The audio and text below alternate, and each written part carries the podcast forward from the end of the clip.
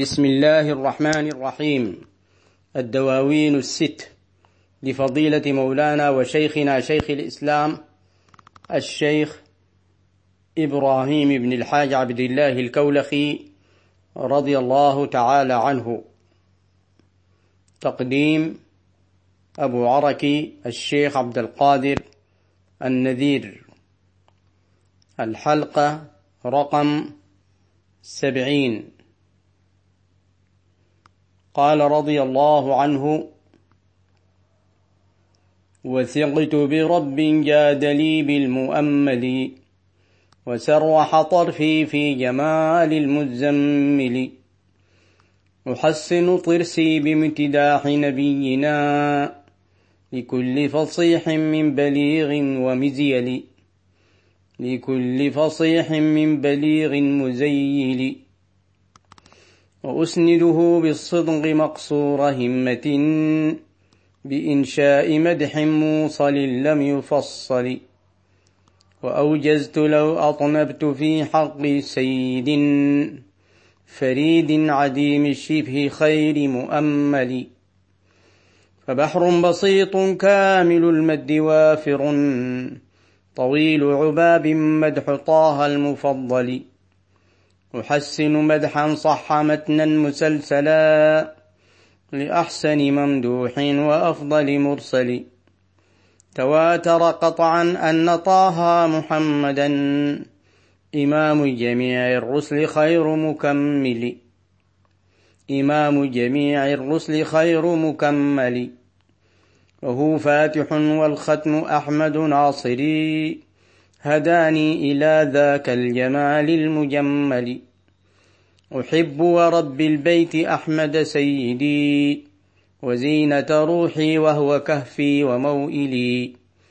ومن ذا الذي يشفي من الحب وهو في أبي الكون والأرواح أجود مجزل ومن ذا الذي يشفي من الحب وهو في شفيع الورى طرا لدى كل معضل. ومن ذا الذي يشفي من الحب وهو في حبيب إله العالمين المبجل. له خطتا لولاك سل تعطى واشفعا تشفع وعمري ذاك أرفع منزلي وحاز لواء الحمد والفخر سيدا. للآباء والأبناء أفضل موئل. فبرهام هذا العبد فيه تشفعا وفي صحبه في عاجل ومؤجل. فبرهام هذا العبد فيه تشفعا فلم يرج غير المصطفى من مؤمل.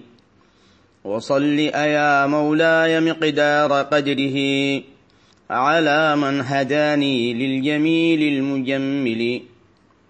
وصل أيا مولاي مقدار قدره على من هداني للكميل المكمل. وآل وأصحاب كرام أماجد. ومن سلكوا نهج الأمين المزمل. صلى الله عليه وعلى آله وصحبه وسلم. حق قدره ومقداره العظيم. وأقول مستعينا بالله سبحانه وتعالى ومستمدا من أبوابه. قال الشيخ رضي الله عنه وثقت برب جاد لي بالمؤمل وسرح طرفي في جمال المزمل. وثقت من الثقة. وثقت بالله عز وجل وحسنت ظني فيه وشكرت نعمته وشهدت منته. إذ جاد لي بالمؤمل جاد وتفضل بالمؤمل الذي أملته أعطاني آمالي. ومن ضمنها بل أعظمها أنه سرح طرفي في جمال المزمل. سرح أجال طرفي أجال نظري جعلني دائما أنظر وأجيل وأسرح في جمال المزمل صلى الله عليه وعلى آله وصحبه وسلم. هو المزمل وهو المدثر. يا أيها المزمل قم الليل إلا قليلا. حال كوني أحسن طرسي بامتداح نبينا. أحسن طرسي وأحسن طرسي الطرس والصحيفة التي أكتب فيها. أحسنها بكتابة هذا المدح بامتداح النبي صلى الله عليه وعلى آله وصحبه وسلم مديح فصيح وبليغ لكل فصيح من بليغ ومزيل في نسخة ومزيل في نسخة أخرى. المزيل المنبسط في الكلام بدون تكلف والمزيل الكيس اللطيف يميز بين الأشياء لقوة فكره. هكذا في القاموس. والشيخ رضي الله تعالى عنه كثيرا ما وصف مدحه للنبي صلى الله عليه وعلى آله وصحبه وسلم لأنه يأتي أصلا من مدد الحضرة. شيخ رضي الله عنه قال هناك إذا ذكر المختار حنت يراعتي لتزيين مدح دون أن أعمل الفكرة ثم قال رضي الله عنه أسنده بالصدق مقصور همة بإنشاء مدح موصل لم يفصل. أسنده أضمه وأجمعه وآتي به بالصدق حال كون مقصور همة قاصرا همتي عليه صلى الله عليه وعلى آله وصحبه وسلم وعلى الاشتغال به صلى الله عليه وسلم وبمديحه بإنشاء مدح موصل لم يفصل. هذا المدح موصل يعني مستمر دائما لم يفصل أي لم ينفصل في وقت من الأوقات أو موصل لم يفصل أي لم تدرك معانيه. ولم تدرك أسراره. على كل هو مشتغل دائما بهذا المدح. وأوجزت لو أطنبت في حق سيدي نسخة وفي حق سيد نسخة. وهي الأقرب لأنه في حق سيد فريد عديم الشبه خير مؤمل. وأوجزت لو أطنبت طبعا الإيجاز والإطناب معروف. الإيجاز آه، هما متقابلان. الإيجاز قلة الكلمات مع كثرة المعنى والإطناب يقابله. حتى قال لو أطنبت وأكثرت وقلت مدحا كثيرا أرى أنني موجز ولم آتي بحقه في المديح صلى الله عليه وسلم فهو سيد فريد عديم الشبه خير مؤمل خير مؤمل. في حق سيد فريد عديم الشبه خير مؤمل. طبعا هو المؤمل صلى الله عليه وعلى آله وصحبه وسلم. فبحر بسيط كامل المد وافر طويل عباب مدح طه المفضل.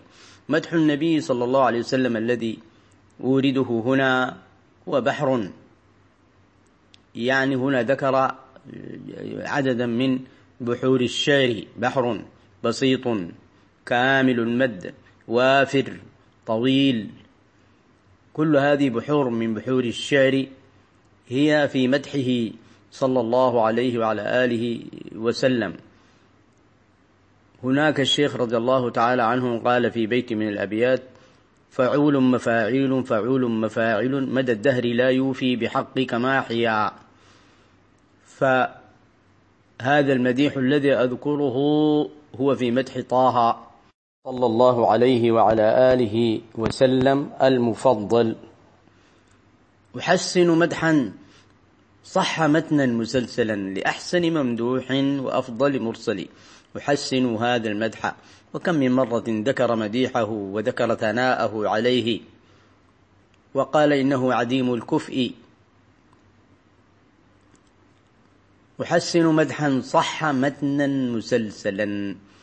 كأنه يشير إلى أشياء أو أبواب من أبواب الحديث ولكنه هنا إنما يريد متن المديح وسلسلة المديح باعتبار أنه ليس متوقفا وليس منفصلا.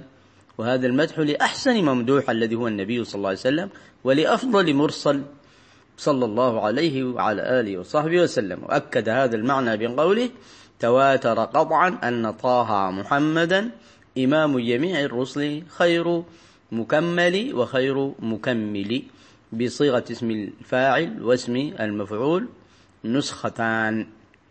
وهو فاتح. النبي صلى الله عليه وسلم فاتح. الفاتح لما أغلق. والختم أحمد ناصري. والختم أحمد التجاني. رضي الله تعالى عنه الشيخ الختم القطب المكتوم. ناصري هداني إلى ذاك الجمال المجمل هداني إلى جمال النبي صلى الله عليه وعلى آله وصحبه وسلم. والنبي صلى الله عليه وعلى آله وصحبه وسلم هداني كذلك إلى جمال الحق سبحانه وتعالى. ولو تأملنا نجد أن كلمة لا إله إلا الله محمد رسول الله تأتي فيها هذه المعاني. فأنت تقر بأنه لا إله إلا الله ولكن لا بد أن تقول محمد رسول الله لأن الرسول هو الذي جاءك عن الحق والذي أملى لك عنه وهو الذي جاءك بوصفه وهو الذي جاءك بكلامه وهو الذي جاءك بكل شيء عن المولى سبحانه وتعالى. وبعد ذلك النبي صلى الله عليه وعلى آله وصحبه وسلم كذلك له وراث وأعلاهم الختم المحمدي هذا هو أيضا ورث من النبي صلى الله عليه وعلى آله وصحبه وسلم وأمد من بعده. وهذه أشياء عادية يعني. أنت الآن تروي الحديث مثلا أو تقرأ القرآن. الذي يقرأ القرآن ويحفظه لا يقرأه إلا بسند عن فلان عن فلان أقرأه فلان قال أقرأه فلان. إلى أن تأتي النبي صلى الله عليه وعلى آله وصحبه وسلم وكذلك الحديث بأسانيده لن تجد البخاري أو مسلما أو أحدا من أصحاب الأصول إلا ذكر أسانيد حتى وصل إلى النبي صلى الله عليه وعلى آله وصحبه وسلم. فذلك هو الإمداد إمداد النبي صلى الله عليه وعلى آله وصحبه وسلم لمن بعده حتى وصلك هذا المدد. أنت الآن ونحن جميعا نقرأ فاتحة الكتاب. هذه إنما نقرأها عن النبي صلى الله عليه وعلى آله وصحبه وسلم ولكن بواسطة هذه الوسائط التي جاءتنا عنه وتختلف الوسائط وتختلف الوسائط. وهو فاتح والختم أحمد ناصري هداني إلى ذاك الجمال المجمل وفي نسخة المجمل. أحب ورب البيت أحمد سيدي أقسم بأنه يحب أحمد سيده. صلى الله عليه وعلى آله وصحبه وسلم ويمكن أن ترجع أيضا إلى الختم أحمد الذي ذكره في البيت الماضي. وزينة روحي وهو كهفي الذي ألجأ إليه وموئلي أي أصلي. ومن ذا الذي يشفي من الحب وهو في أبي الكون والأرواح أجود مجزل من ذا الذي يشفي من الحب؟ الحب هذا ليس منه شفاء الشيخ رضي الله تعالى عنه قال في بيت من أبياته قال فلا نرجو شفاء ولا حزنا. وحتى ذكر أن الشفاء من هذا الحب حرام لأن الحب لأن إذا شفيت من الحب ذهب الحب.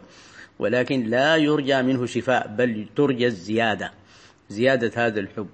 وكيف يشفى منه والحال أنه في أبي الكون. أبو الكون هو النبي صلى الله عليه وسلم فأبو الأرواح من ناحية الأرواح.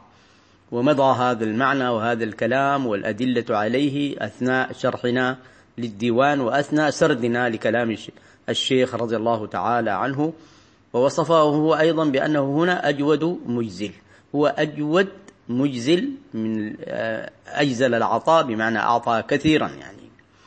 ومن ذا الذي يشفي من الحب وهو في حبيب إله العالمين المبجل المعظم.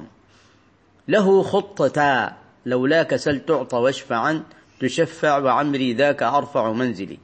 له صلى الله عليه وسلم خطتا أصلها خطتان. يعني والخطة لها معاني ومن ضمنها المقام الذي جعله الله عز وجل له له خطتان هما مجموعان في هذين الأثرين أو الحديثين المعروفين لولاك وآخر سل تعطى واشفع أن تشفع. يعني لولاك ما خلقت الأفلاك هذه عبارة جارية وفي بعض الكتب جاءت على أنها حديث. ولكن تكلم المحدثون باعتبار أنها كحديث بهذا اللفظ ربما يكون في رواته والضاع. ولكن المعنى صحيح.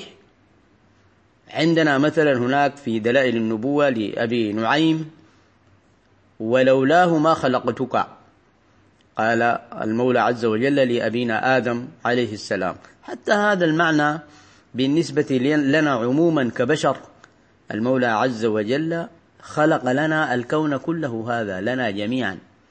وسخر لكم ما في السماوات وما في الأرض جميعا منه. والنبي صلى الله عليه وسلم رحمة للكل وما أرسلناك إلا رحمة للعالمين. فهذا المعنى صحيح وواضح. سل تعطى هذا إشارة إلى حديث الشفاعة العظمى. سل تعطى واشفع تشفع. وعمري قسم من الشيخ ذاك أرفع منزلي. وحاز لواء الحمد بيدي لواء الحمد يوم القيامة ولا فخر.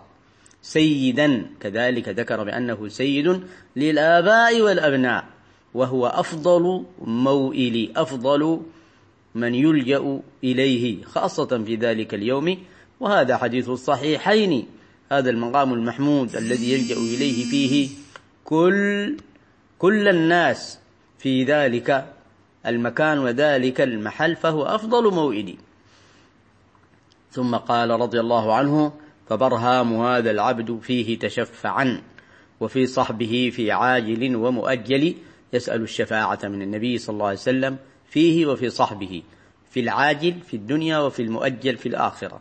فبرهام هذا العبد فيه تشفعا فلم يرج غير المصطفى من مؤمل صلى الله عليه وسلم وصل أيا مولاي مقدار قدره حق قدره ومقداره العظيم على من هداني للجميل المجمل. وصل أيا مولاي مقدار قدره على من هداني للكميل المكمل. هناك مجمل وجميل وهنا مكمل وكميل. صلى الله عليه وعلى آله وصحبه وسلم. وآل وأصحاب كرام أماجد. وحتى يمكن أن ترجع الجميل المجمل والكميل المكمل للمولى سبحانه وتعالى. وصل آية مولاي مقدار قدر على من هداني للكميل المكمل على من هداني للجميل المجمل. وآل وأصحاب كرام أماجد ومن سلكوا نهج الأمين المزمل. صلى الله عليه وعلى آله وصحبه وسلم حق قدره ومقداره العظيم. ونواصل إن شاء الله تعالى.